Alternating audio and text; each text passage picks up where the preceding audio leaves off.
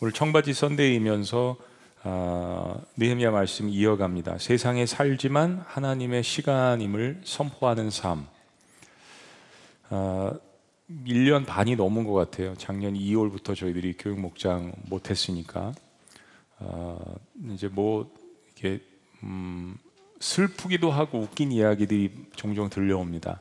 영화촌에 있는 아이들, 우리 교육자 자녀분들 중에서도 아이가 3살, 4살인데 이제 지금 2년이 지나서 6살인데 집에서 예배는 집에서 아빠 엄마와 TV로 드리는 것 이렇게 생각하는 아이들이 많답니다. 교회를 와본 적이 없는 거예요. 어, 고3 졸업하고 대학교 들어갔는데 대학 캠퍼스 생활을 할 수 없었던 그런 그 세대들 또 벌써 이게 한 번이 아니라 코로나 팬데믹 전염병 상황에서 두 번째 수능을 지금 대비하고 있는 우리 고3 친구들, 부모님들, 이게 얼마나 마음이 참 그 어려우시겠어요? 아, 목사님 저 1년 만에 교회 나왔습니다. 1년 반 만에 나왔습니다. 심지어는 2년 만에 성전들을 밟았다. 그 감격, 뭐 감사 한 줄 이런 거 올리시는 분들 보면 참 저희가 특별한 시대를 살고 있구나 그런 생각이 듭니다. 아, 특별히 이제 젊은 세대 아이들 한참 놀고 막 즐겨야 되고 청년들도 마찬가지지만 2년이란 시간을 앞으로 또 얼마나 남았는지 모르겠지만 우리 인생 가운데 꼭 잃어버리는 것 같아요. 과연 지나온 2년의 시간을 우리가 잃어버린 시간들일까요? 성경에 보면 또 당시에 헬라 문화니까 헬라어로 시간을 가리키는 두 가지의 단어가 있습니다. 하나는 크로노스란 단어고 또 하나는 카이로스란 단어입니다. 크로노스란 단어는 모든 사람들에게 객관적으로 주어진 시간, 흘러가는 시간입니다. 영어로 크로니컬이라는 단어, 연대기라는 단어가 바로 이 크로노스에서 나왔습니다. 누구나 다 주어진 시간, 누구에게나 흘러가는 객관적인 시간을 이야기합니다. 하루에 1440분이라는 시간이 누구에게나 어김없이 입금이 됩니다. 그러나 이 시간은 다시는 돌아오지 않는 시간입니다. 두 번째 헬라어 단어에 카이로스라는 시간이 있습니다. 성경에서도 자주 등장하지만 어떤 특별한 때를 이야기합니다.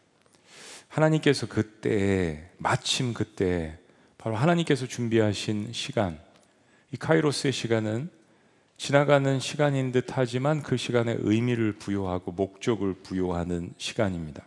그냥 죽은 시간이 아니라는 거죠.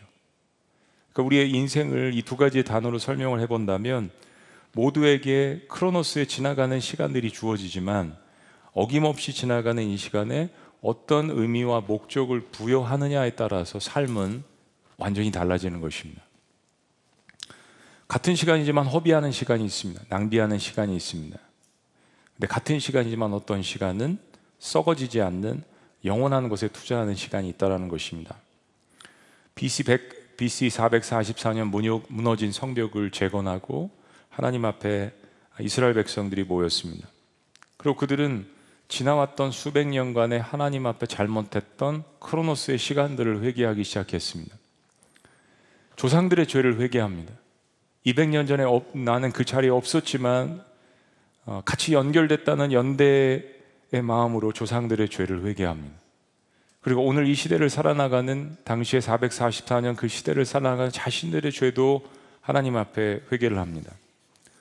그리고 그들은 모든 자녀들과 함께 거의 천년 가까이 제대로 지키지 못했던 하나님이 명령하셨던 초막절을 발견을 하고 그리고 비록 잘못 지내온 크로노스의 시간이지만 그것을 의미 있는 카이로스의 시간으로 바꾸고자 노력을 했습니다.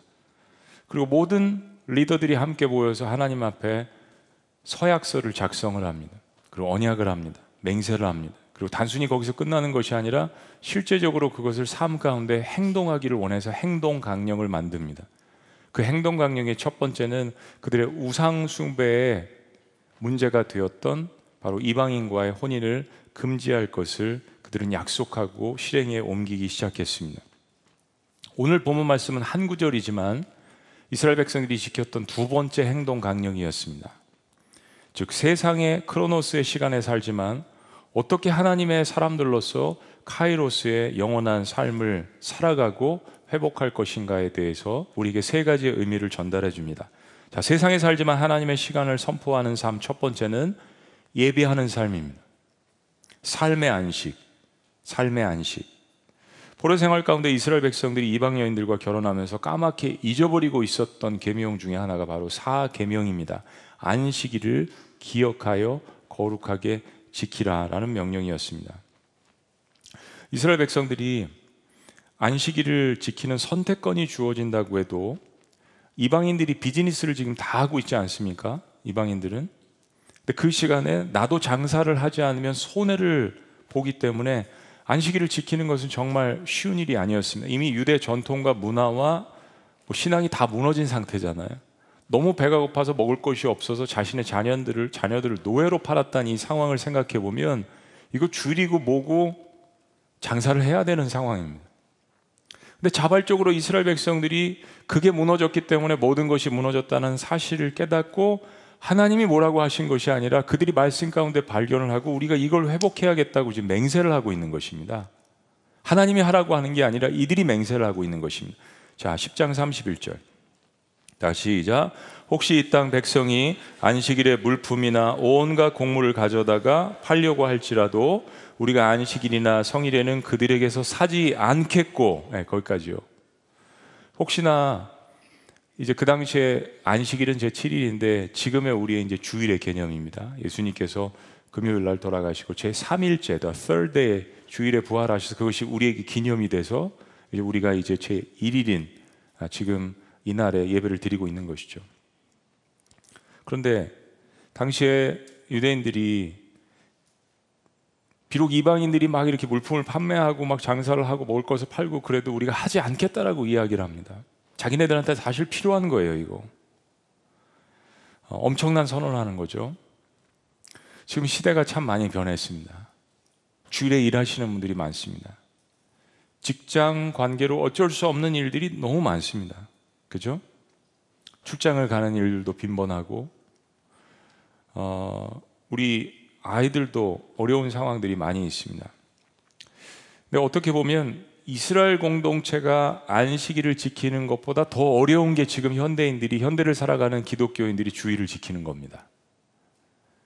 근데 그럼에도 불구하고 우리가 주의를 아니 또 다른 말로 바꿔서 예배를 하나님 앞에 근본적으로 지켜야 하는 이유가 무엇일까요? 쉽게 이야기하면 몇 가지를 살펴보면 첫 번째는 하나님께서 내 인생의 가장 최고의 우선순위에 계시다라는 것을 고백하는 겁니다. 하나님이 제 첫사랑이십니다. 하나님이 제 마지막 사랑이십니다. 그리고 주일은 그동안 있었던 세상에 있는 모든 소리들을 뒤로 하고 하나님께 내 마음과 시야를 고정시키는 시간입니다. 더불어서 그 시간은 내가 세상에서 얻을 수 없었던, 세상에서 재충전할 수 없었던 그 에너지를 나를 창조하신 하나님께 받는 시간입니다. spiritually recharge, 영적으로 다시 재충전하고 세상에서 누릴 수 없었던 평강과 기쁨을 하나님께로 받고 공동체로 모여서 그 하나님의 축복을 같이 함께 교회 공동체로서 받는 시간입니다. 그리고 나의 가장 귀한 것들을 하나님 앞에 드리는 그런 시간입니다. 그러니까 이 시간을 만약에 놓치게 된다면 그리스도인으로서 생명력 있게 이 땅에서 살아가기가 쉽지 않은 거죠. 모든 일을 뒤로 하고 주의를 지키는 것은 다시 한번 요약하면 간단하게 이야기하면 하나님께서 내 인생의 주인이십니다라는 고백입니다. 하나님께서 내 인생의 내 시간에 내 물질에 내 달란트에 내 삶의 가치관의 주인이십니다라는 신앙 고백이에요. 자, 왜 이스라엘 백성들이 이렇게까지 하나님 앞에 이 우리가 지금 보면 엄청난 언약을 하고 있을까요? 이들이 그 모세 오경 창세기 출애굽기 레위기 민수기 신명기 이걸 에스라와 함께 공부를 하다가 출애굽기 말씀을 발견하는 겁니다. 출애굽기 20장에 하나님께서 이스라엘 백성들을 이집트에서 끄집어내시고 하신 말씀 안식일을 기억하여 거룩하게 지키라. 안식일을 기억하여 거룩하게 지키라. 그리고 이 구절과 완벽하게 균형을 이루는 구절이 다음 구절입니다. 구절 말씀입니다. 엿새 동안은 힘써 내 모든 일을 행할 것이나 하루는 시간을 정해서 하나님 앞에 그리고 나머지 엿새는 최선을 다해서 노동을 하고 10절 다 같이요. 시작. 일곱째 날은 내 하나님 여호와의 안식일인즉 너나 내 아들이나 내 딸이나 내 남종이나 내 여종이나 내 가축이나 내 문 안에 머무는 객이라도 아무 일도 하지 말라. 우리가 잘 알고 있는 말씀이죠. 한 가지 짚어볼 것은 우리가 많은 순간 안식일 혹은 주의를 수동적으로 지키는 것만 율법적으로 생각하는 개념이 많습니다. 우리가 성경적으로 왜 하나님께서 이것을 중요하게 생각하시는가를 근본적으로 생각하는 것이 참 필요합니다. 안식일을 기억하라. 하나님께서 성경에서 무엇 무엇을 기억하라고 말씀하신 것은 수동적인 자세가 아니라 이걸 마음에 새기라는 이야기입니다. 우리에게 분명하게 유익이 있고 우리에게 무엇인가 도움이 되기 때문에 하나님께서 우리의 마음에 새기라고 굉장히 중요하게 기억하라고 말씀하시는 거예요. 또 한 가지는 그냥 기억하는 것뿐만 아니라 그날을 또 거룩하게 지키라고 이야기하시죠. 자, 11절 말씀. 출애굽기 이어지는 20장 11절 말씀. 이는 엿새 동안에 나 여호와가 하늘과 땅과 바다와 그 가운데 모든 것을 만들고 한번 따라해 보시죠. 일하심. 하나님 만드셨다는 것은 하나님께서 지금 일하셨다는 겁니다. 일곱째 날에 쉬었습니다. 따라해 보십니다. 안식. 일하시고 쉬시고 그러므로 나 여호와가 안식일을 복되게 하여 따라해 보십니다. 축복.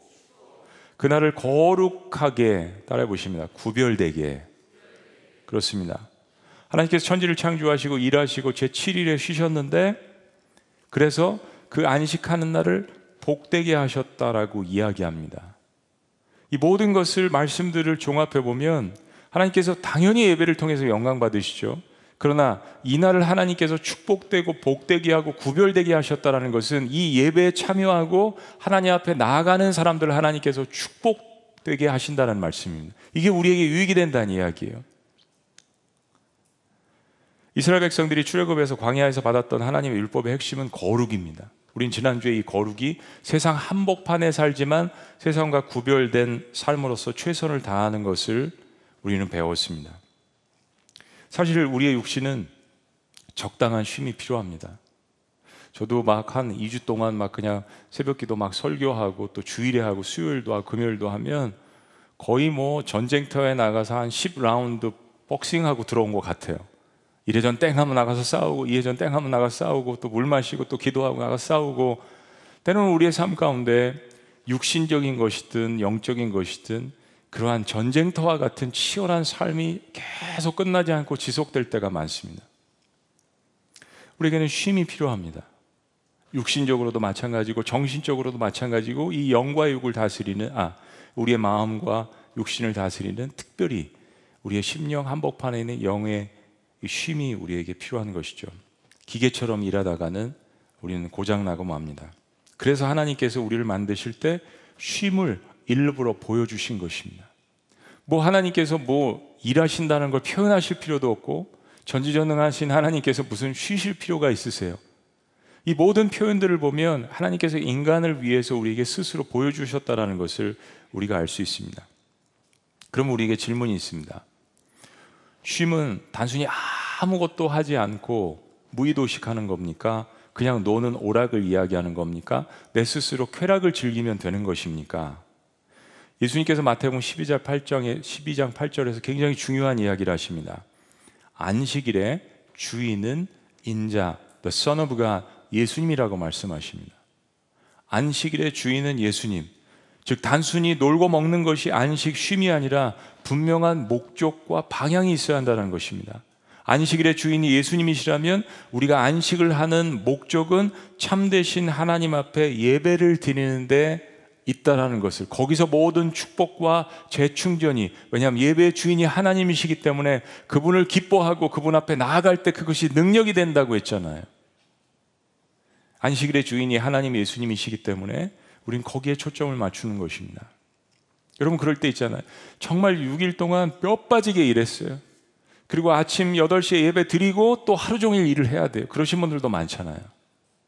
그런데 내가 그 시간을 통하여서 비록 그 시간에 더 잘 수도 있고 더 쉴 수도 있고 다른 일을 할 수 있지만 그 한 시간만이라도 제대로 드려야 일주일의 삶을 그래도 영적으로 영위할 수 있고 고난 가운데서 일어날 수 있는 힘이 거기서 생긴다는 것을 알기 때문에 그렇게 하시는 거 아니겠어요?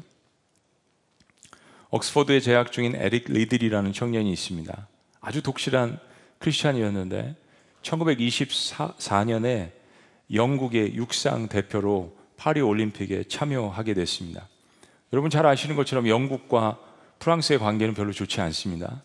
근데 아, 영국 대표로서 프랑스 파리의 올림픽에 100m 대표로 참여를 하게 됩니다. 많은 영국인들이 에릭 리들에게 엄청난 기대를 걸었습니다. 금메달 후보였습니다. 그런데 소식이 나중에 알려졌는데 주일날 100m 경기가 열린다는 이야기를 에릭 리들이 들었습니다. 많은 고민 끝에 기도 끝에 자신은 주일에는 뛰지 않겠다라고 선언을 합니다. 당시 영국은 지금보다 다른 사회입니다. 많은 기독교인들이 있었고 전 세계 선교사를 파송하는 황금기의 끝이었습니다. 그럼에도 불구하고 많은 사람들이 에릭 리드를 비난했습니다. 굉장히 편협하고 옹졸한 기독교인 배신자 매스컴과 더불어서 영국 전역이 들끓기 시작했습니다. 하나님께서는 이런 에릭 리들의 어떤 신앙의 결정을 그냥 보고 계시지 않았습니다. 그는 주일이 아닌 다른 평일에 자신의 주종목이 아닌 400m에서 뛰기로 결정을 합니다. 제가 어렸을 때 육상을 좀 했거든요. 100m와 400m는 완전히 다른 게임입니다. 근육 자체도 다르고요. 간혹 가다가 이걸 두 개를 할 수 있는 사람도 있지만 그런 사람들은 많지 않습니다. 자신의 주종목이 아니고 동메달조차 딸 수 없는 400m에 출전한다. 주일은 내 주종목인 금메달을 딸 수 있는 100m. 그러나 예배를 드려야 되기 때문에 나는 뛰지 않겠다. 그리고 많은 비난 속에서 주일 100m를 포기하고 400m를 평일에 달리기 시작합니다. 근데 그는 마치 불의 전차처럼 400m를 100m 달리듯이 뛰어서 금메달을 목에 걸게 됩니다. 이 실화를 바탕으로 만든 영화가 스포츠계에서 명작으로 손꼽히는 불의 전차라는 영화입니다. 그때 에릭 리들이 이런 명언을 남깁니다. When I run, I feel God's pleasure. When I run, 내가 달릴 때 I feel God's pleasure. 난 하나님의 기쁨을 느낀다. When I work, 내가 일할 때 난 하나님의 기쁨을 느낀다. 내가 일하고 달릴 때 난 하나님의 기쁨을 느끼고 하나님의 영광을 느끼고 하나님께서 나와 함께 하심을 느낀다. 에이기라는 한 청년이 주일에는 예배드린다는 신념으로 주종목에서 보장된 금메달을 포기할 때 하나님께서 그를 눈여겨 보셨습니다. 무엇인가 그를 위해서 하실 일을 찾지 않으셨겠어요? 그리고 그는 세상적인 스포츠이지만 달릴 때마다 나와 함께 하시는 하나님의 기쁨을 느낀다라고 신앙 고백을 합니다. 얼마나 아름답습니까? 예배를 삶의 최고의 우선순위로 삼으니 달리면서도 일하면서도 하나님의 기쁨을 느낀다는 고백. 많은 사람들에게 영광과 위로를 주었습니다. 하나님은 여러분들이 무슨 일을 하시든지 오늘 오늘 예배를 드리고 있는 청소년들 미래 무슨 직업을 갖든지 하나님께서는 여러분들이 그 일을 즐겁게 하시기를 원하십니다. 하나님을 존중하는 사람에게는 더불어서 하나님께서는 그분의 기쁨과 상급을 보장하신다라고 약속하십니다. 이사에서 58장에는 오늘 본문과 관련된 말씀에 대해서 이렇게 이야기합니다. 13절 만일 안식일에 내 발을 금하여 내 성일에 오락을 행하지 아니하고 안식일을 일컬어 즐거운 날이라 여호와의 성의를 존귀한 날이라 하여 이를 존귀하게 여기고 내 길로 행하지 아니하며 내 오락을 구하지 아니하며 사사로운 말을 하지 아니하면 14절 다 같이요. 시작. 내가 여호와 안에서 즐거움을 얻을 것이라. 보세요.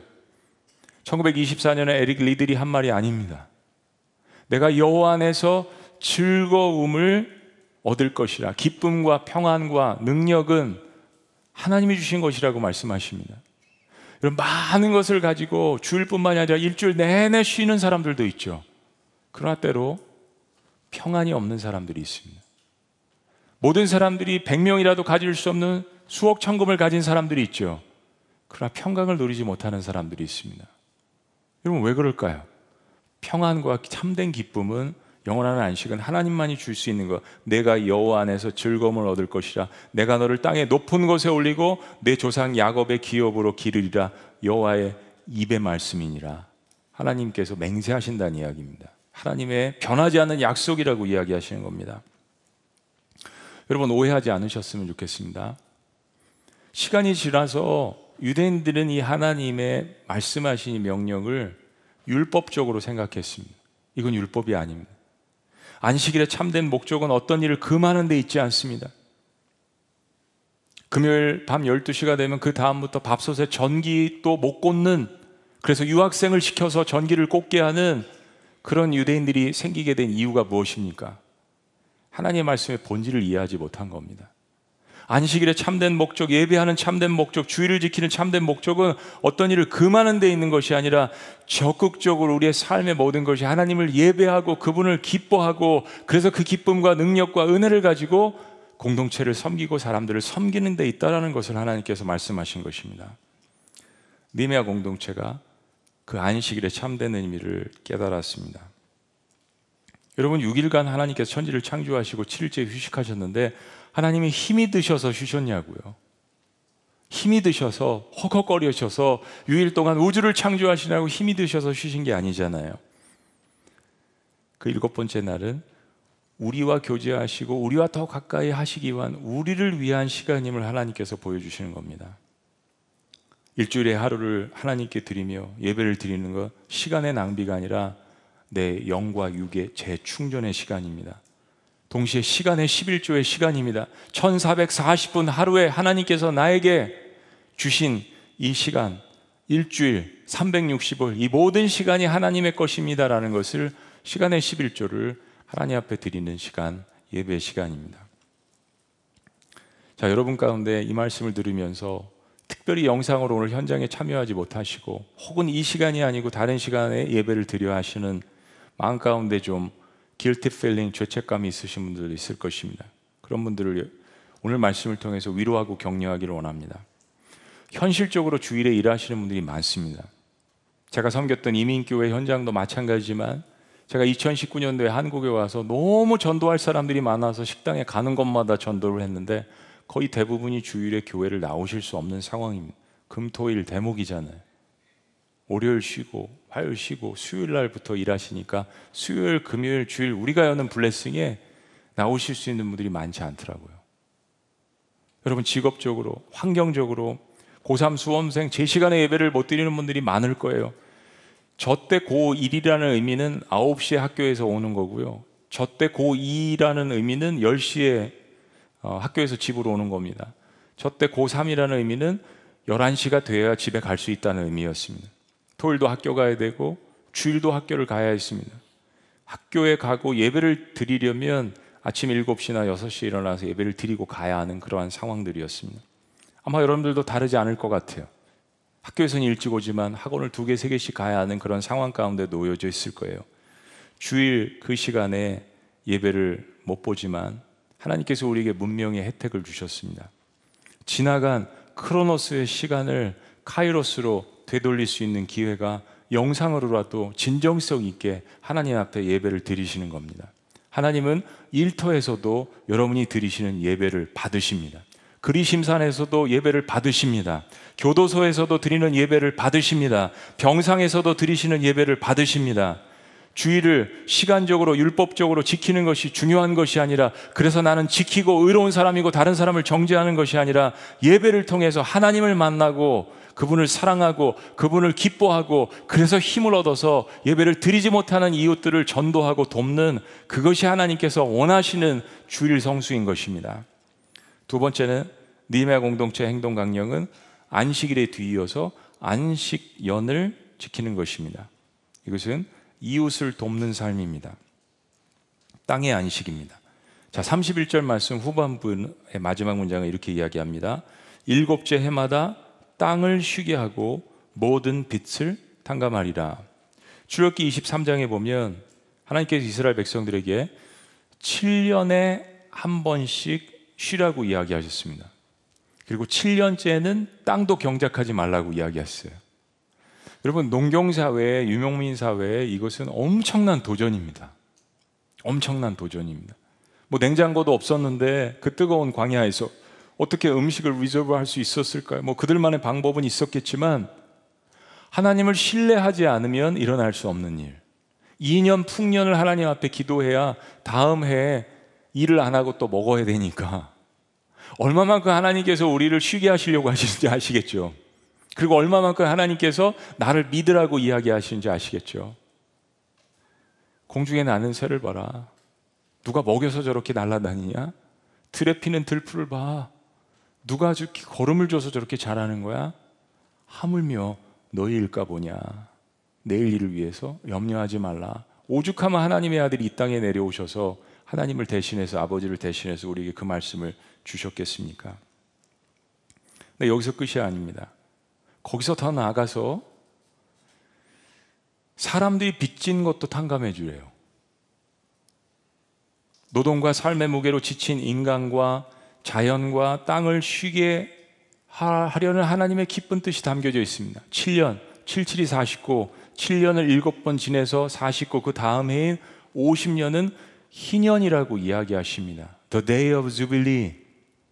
희년, 자유의 해, 회복하는 날, 구원의 날이라고 하나님께서 이야기하세요. 모든 개인 사이의 땅을 반납하고 모든 소유했던 노예들을 풀어주는 해로 명령하셨습니다. 아, 우리가 구약시대 안 살았기에 다행이죠? 어떻게 50년 동안 뼈 빠지게 모았는데 이걸 다 반납하라고요? 실제로 이스라엘 백성들이 이 희년을 제대로 지켰냐에 대해서는 의견이 분분합니다. 그런데 현대를 살아가는 우리들에게 중요한 영적 의미가 있습니다. 이 희년은 우리가 남들 생각하기 전에 무엇을 반납하기 전에 죄에서 해방되어서 하나님의 자녀가 되었다는 것을 우리에게 선포하는 해가 바로 희년의 해입니다. 여러분이 구원받은 날 희년의 첫 번째 시작의 날이었죠. 레위기 25장 33절 38절을 보면 땅을 되무르는 법이 나옵니다. 땅을 되무른다. 내가 팔았던 땅, 돈이 없어서 싸게 팔았던 땅을 다시 되찾는 법. 언제든지 땅을 다시 찾을 수 하는 것이 계약 조건에 전제되어 있어서 희년까지 남은 횟수를 계산해서 그 남아있는 돈을 내기만 하면 땅을 되찾을 수 있는 법. 참 하나님께서 합리적인 방법으로 이스라엘 백성들에게 하나님 나라의 맛이 어떤 것인지를 보여주시려고 노력을 하셨어요. 이거 잘 실행되지는 않았습니다. 성경의 구원을 이야기할 때 특별히 신약 성경에 와서 구속이라는 말이 등장하죠. 구속이라는 말을 영어로 redemption이라고 이야기합니다. redeem 바로 이 말이 되모른다, 되찾는다라는 이야기입니다. 어떤 다른 것을 다른 사람과 환경과 이런 것들을 생각하기 전에 하나님께서 저와 여러분들을 구속하셨다는 말은 원래 우리가 하나님의 자녀였지만 우리가 딴 길로 나갔을 때 마귀에게 빼앗겼을 때 하나님께서 하나님 아들의 목숨값으로 우리를 다시 리딤 우리를 구속하시고 우리를 다시 찾으셨다는 이야기예요. 그런 의미에서 7년에 한 번씩 쉬는 안식년이나 50년째 맞는 희년은 하나님이 우리에게 베풀어 주신 은혜를 생각하면서 그 은혜를 하나님 앞에 감사하며 그 은혜를 나도 이웃에게 베푸는 시간을 의미하는 것입니다. 그러니까 주일 성수가 어찌 한 시간만 교회 와서 예배하는 것이 주일 성수라고 이야기할 수 있겠습니까? 거기서 근본 우리의 힘과 우리의 은혜와 능력이 나오기는 하지만 그러나 그것을 가지고 세상에 먹지 못하고 복음을 듣지 못한 사람들을 세상 가운데 일터에서 섬기라고 하나님께서 우리를 다시 파송하시는 시간의 의미까지 주일 성수라는 것입니다. 레위기 25장 10절 13절은 이렇게 이야기합니다. 현대내 성경에서 10절 지금 말씀드린 거예요. 너희는 50년째가 되는 해를 거룩한 해로 정하고 너희 땅에 사는 모든 백성에게 뭐를 선포하라고요? 자유를 선포하라. 한번 따라해 보십니다. 자유를 선포하라. 우리는 우리에게 자유가 선포되어지기를 원하시잖아요. 그럼 이 자유를 남들에게도 선포하라는 이야기입니다. 이 해는 너희가 지켜야 할 희년이라. 그리고 쭉 설명하시고 13절에 이렇게 이야기하십니다. 다 같이요. 시작. 희년이 되면 너희는 팔려온 종이라도 자기 집으로 돌려보내고 남에게 산 재산도 본래의 주인에게 돌려주어야 하니라. 아, 이 말씀 들으니까 마흔 아홉에 죽어야겠다. 50년째가 되면 이거를 되물어야 되니까 혹시 이렇게 생각하시는 분들이 있습니까? 내 벌써 이 땅에서 일한 지 50년이 지났는데 어떻게 되나? 아 이거 구약의 말씀이니까 안 볼래. 여러분 꼭 신약에서 안 지켜도 되는 예수님께서 십자가에 돌아가시면 다 이루신 완성하신 말씀들이 있죠. 희년은 아까 말씀드린 것처럼 하나님께서 우리를 구원하신 순간입니다. 그리고 잘 생각해 보시면 어차피 희년의 날이 완성되는 희년의 날이 다가올수록 우리는 이 땅에서 얻었던 것들을 다 되물리고 돌아가야 합니다. 건강도, 재산도, 관계도, 명성도, 학업도, 배경도, 스펙도 다 내려놓고 가야 합니다. 저는 이 말씀을 여러분들이 오늘날 이렇게 적용하셨으면 좋겠습니다. 희년이 되면 너희는 팔려온 종이라도 자기 집으로 돌려보내고 남에게 산 재산도 본래 주인에게 돌려주어라. 희년 너에게 구원의 자유가 선포됐으니 너도 이와 같이 자유를 선포하라. 그렇습니다. 우리는 카이로스의 시간 이전에 크로노스의 시간이 끝나면 다 되물리고 가야 합니다. 미가서 6장 8절은 이렇게 이야기합니다. 사람들아 여호와께서 선한 것이 무엇인지 너희에게 보이셨다. 그가 너희에게 요구하는 것은 옳은 일을 행하며 한결같은 사랑을 보이고 겸손한 마음으로 너희 하나님과 교제하며 사는 것이란다. 하나님 우리가 인생을 살면서 우리 시간 속에서 잘못 어그러졌던 부분들을 회복하기를 원하십니다. 그 구원받은 그리스도인으로서 인생 가운데 잘 정리하고 천국 가야 마음이 편하겠죠. 그게 땅의 문제든 재산의 문제든 관계의 문제든 하나님은 그 회복을 우리에게 선포해 주셨습니다. 너는 그리스도 안에서 내 아들 안에서 자유야. 그래서 우리가 그 구원의 은혜를 누리는 만큼 다른 사람들을 축복하라고 하나님께서 그 축복권을 우리에게 부여해 주신 것입니다. 얼마나 놀라운 사건입니까? 그게 안식일이고, 그게 안식년이고, 그게 희년인 것입니다. 백화점의 왕이라고 불리우는 존 워너메이커라는 사람이 있습니다. 1838년부터 1922년을 살았던 근대에 살았던 사람이죠. 현대 백화점의 창시자이자 현대 비즈니스의 개척자입니다. 1800년대 후반부터 일본과 중국과 인도, 러시아에 바로 YMCA를 배급하고 세우고 보급했던 사람입니다. 종로 이가에 YMCA가 있죠. 1907년에 존 워너메이커가 벽돌을 공급해서 세워졌던 역사가 있습니다. 백화점의 엘리베이터를 최초로 만들고요. 골프 좋아하시는 분들은 PGA 골프를 창시한 사람이 존 워너메이커입니다. 근데 이런 배경에는 75년 동안 주일을 성수하고 67년 동안 주일학교 교사, 교육 목자로 일하면서 그가 다니는 베다니 교회 어린이 주일학교를 무려 6천 27명으로 출석하는 세계 최대의 학생부로 만들었던 신앙의 배경이 있습니다. 당시 워싱턴에서 23대 대통령이 된 벤자민 해리슨이 이존 워너 메이커의 이런 소식들을 듣고 최신부 장관직을 수락해 달라고 간청을 했습니다. 그때 주일 성수와 주일학교 교사를 하지 못하면 나는 장관직을 하지 않겠다. 그가 섬기는 교회가 필라델피아 베다니아에 있었는데 거기서 DC까지는 약 140마일 정도 당시에 자동차로 5시간을 왕복해야 되고 기차로도 3, 4시간을 가야 하는 거리였습니다. 대통령이 장관직을 허락해 달라고 하는데 나는 필라델피아 내가 섬기는 교회에서 교육 목자를 계속하지 않으면 난 이걸 수락할 수 없겠다. 이 소문을 듣고 장관직 수락 전에 3천 명이던 주일학교 학생이 그 후에 6천 명을 넘어섰다고 합니다. 그가 다니는 베다니 교회는 그의 전도와 헌신으로 당시 12,000명이 출석하는 전 세계 최고의 장로 교회가 되었다고 합니다. 하나님의 주권을 인정하는 만큼 하나님께서는 여러분들을 사용하시고 그리고 섬길 수 있는 축복권을 주시기를 원하십니다. 마지막 세 번째 세상에 살지만 하나님의 시간을 선포하는 삶은 오늘 말씀의 결론입니다. 하나님의 시간 속에 사는 삶입니다. 하나님의 시간 속에 사는 삶, 영혼의 안식입니다. 하나님의 자녀들에게는 모든 사람들에게도 동일하지만 크로노스의 시간이 주어졌습니다. 그럼 하나님의 사람들에게는 이 크로노스의 시간을 어떻게 카이로스의 시간으로 관리하는가로 청지기로 부름받은 사람들입니다. 모든 사람들에게 시간은 동일하게 주어져 있지만 그 시간에 대한 평가는 가치는 청지기 의식에 따라서 달라집니다. 사실 우리가 이 땅 가운데 살면서 누구나 다 고난이라는 고통이라는 문제를 안고 살지만 하나님께서 주시는 예배 가운데 그리고 하나님께서 주시는 평강 가운데 우리는 고난 가운데서도 안식을 누릴 수 있습니다. 고난이 얼마나 깊든 삶의 평안을 유지할 수 있습니다. 내가 너에게 이러한 기쁨을 주리라고 하나님께서 수없이 약속하시지 않았습니까? 저는 오늘 예배를 이 말씀을 마치면서 오늘 한 구절 마지막에 있는 이 문장을 여러분 삶 가운데서 잊지 않기를 원합니다.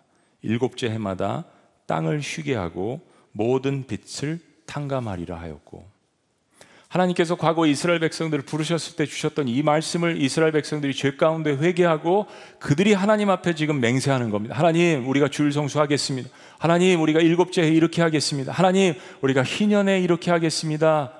모든 빛을 사람들에게서 탕감해 주겠습니다. 네, 여러분, 언제 이런 고백을 했죠? 다 망했을 때, 다 흩어졌을 때, 고난에 깊숙이 처해봤을 때 이게 다 자신에게 나온 것이 아님을 깨달았습니다.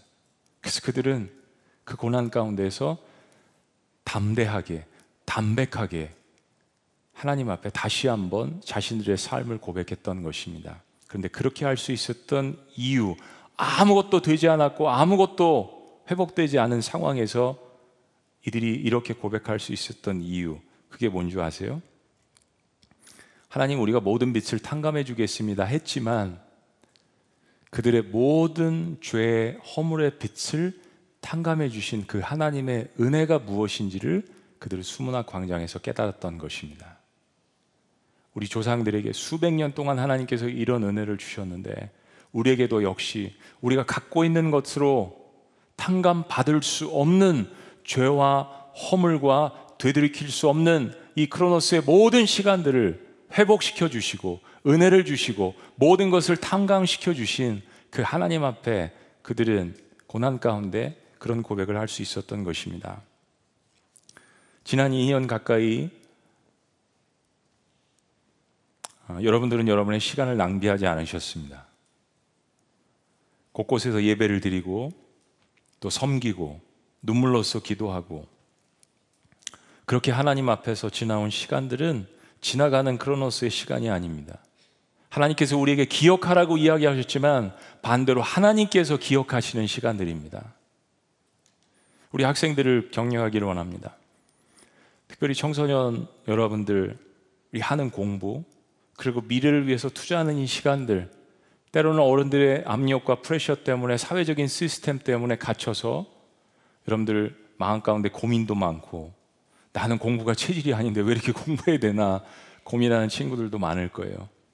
그러나 그러나 미래를 위해서 준비하는 그 시간들이 어렵고 힘들지만 때로 그것이 포기하고 싶지만 의미 없이 느껴질 것 같아도 하나님께서 현재 나에게 그 직분과 시간을 맡겨 주셨다라는 것을 기억하면서 최선을 다해서 그 시간을 그냥 스쳐 지나가는 크로노스의 시간이 아니라 카이로스 하나님 앞에 기억되는 영원한 시간이 된다면 에릭 리들처럼 When I run 내가 달릴 때 I feel God's pleasure.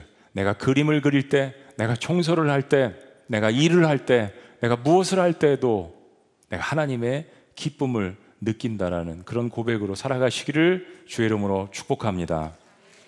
기도하시겠습니다. 살아계신 하나님 오늘 경쟁의 시대를 살아가는 또 전염병의 시대를 살아가는 모든 하나님의 백성들에게 참된 안식과 안식년의 의미를 통하여서 큰 격려와 위로와 도전이 있게 하신 것 감사합니다.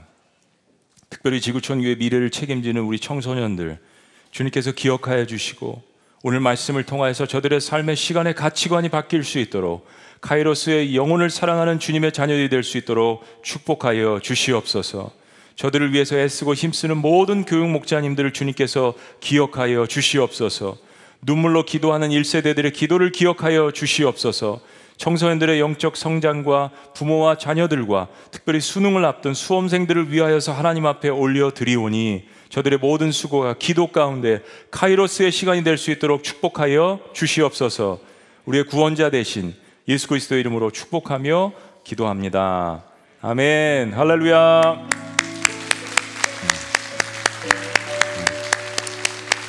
우리 자리에서 다 같이 일어나시겠습니다. 네, 우리 아이들이 좋아하는 찬양인데요. 이런 고백입니다. 예수 나의 첫사랑 되시네. 우리 한번 따라해 보십니다. 예수 나의 첫사랑 되시네.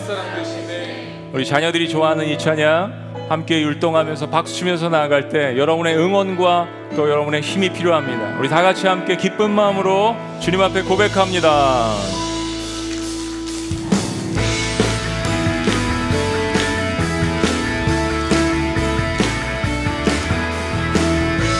예수 나의 첫사랑 되시네 예수 나의 첫사랑 되시네. 내 첫사랑 지존자 되신 그리스도 예수. 찬양하리. 찬양하니 보좌 앞에 나의 삶이 감미로운 제사로 주께 드려지기 원하네. 고백합니다. 오직 주만 바라보며 오직 주만 바라보며 나의 삶을 드리네. 다른 길은 찾지 않으리. 나의 온전한 열정과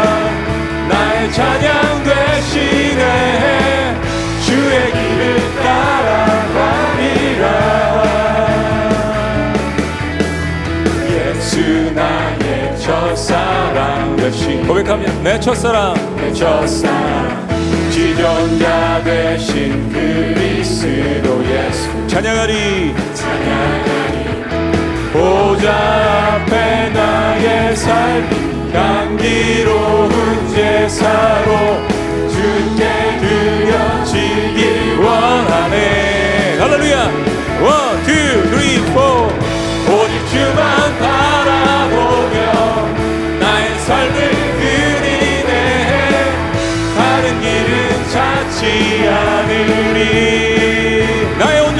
열정과 나의 온전한 열정과 나의 찬양 되시네 주의 길을 따라가리. 한 번 더 오직 주만 바라보며 나의 삶을 드리네. 할렐루야. 오직 주만 바라보며 나의 삶을 드리네. 다른 길은 찾지 않으리. 나의 온전한 열정과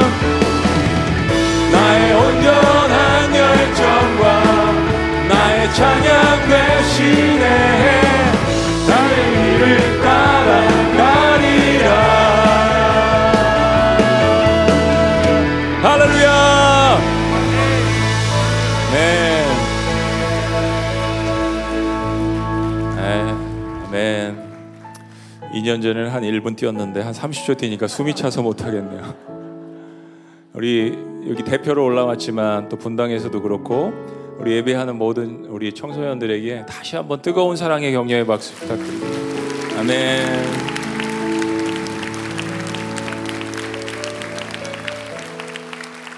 네, 기도합니다. 여러분 모두를 축복하며 기도합니다.